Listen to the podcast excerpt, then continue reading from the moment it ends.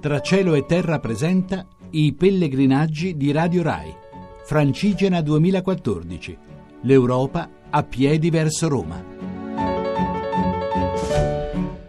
Un saluto da Rosario Tronnolone e da Loredana Cornero. Questa mattina siamo partiti da Robbio, dove eravamo arrivati ieri esattamente alla chiesa di San Pietro ed esattamente dalla chiesa di San Pietro siamo ripartiti oggi per andare verso Mortara. Un percorso tutto sommato breve quello di, di oggi perché erano soltanto 14 chilometri, quindi non, non, non, particolarmente impegnativo e che ci ha mh, portati appunto a Mortara in un tempo relativamente breve perché siamo arrivati per le 12.30, eravamo partiti a, intorno alle 9 del, del mattino, quindi insomma veramente, veramente leggero però con qualche difficoltà in realtà proprio nella seconda parte del percorso, perché se il percorso è ben segnato per tutti, diciamo per i due terzi, no? diciamo del, del, sì, diciamo fino a Nicorpo è perfetto. L'ultima parte ci ha invece un po' presi alla sprovvista. O eravamo talmente concentrati su quello che stavamo dicendo che da eh, perdere la cognizione. esatto, quindi non accorgerci del, del, del, segnale, oppure effettivamente tutto a un tratto i segnali erano spariti, quindi insomma ci siamo un po' arrangiati ad attraversare dei campi coltivati. Insomma. Senza calpestare ovviamente nulla, eh, attenzione. Per raggiungere praticamente la statale che ci sembrava l'unico modo di arrivare a Mortare, infatti nel giro poi di un quarto d'ora siamo arrivati in questo, Quindi, in questo paese. L'insegnamento eh, principale è mai distrarsi.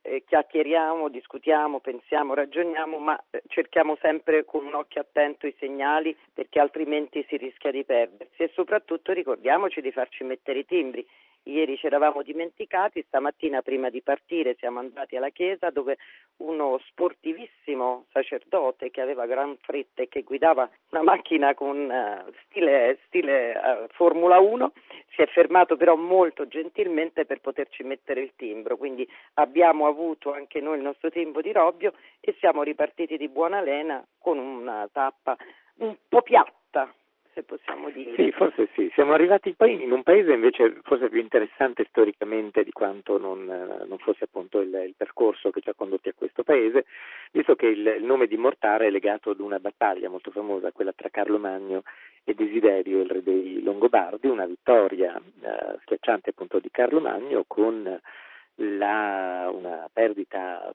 di, di, soldati longobardi enorme, circa 70.000. Molti fanno risalire appunto a questo episodio il nome di Mortara, da Morti Sara, appunto l'altare delle morte, proprio il, questo momento. Ma ci sono stati dei momenti più felici per questo posto. Per un breve periodo si è chiamato Bel di Porto, perché è diventato uno dei luoghi preferiti di Gian Galeazzo Visconti, che amava appunto questo, questo, questo, luogo, perlomeno fino alla sua morte, cioè fino al 1402, l'aveva, l'aveva chiamato in questo modo. Beh, quindi abbiamo visto anche delle bellissime case, delle bellissime abitazioni molto curate e anche una grande presenza di famiglie cinesi. Abbiamo preso il caffè in un bar e abbiamo visto che era gestito da tre belle ragazze cinesi molto carine e gentili e anche che c'è un grandissimo ristorante tutto ristorante orientale dell'Oriente, qualcosa del genere. Quindi insomma sicuramente c'è una grossa comunità evidentemente i nuovi cittadini italiani sono molto presenti anche in questa zona. Per eh, domani dobbiamo ripartire da una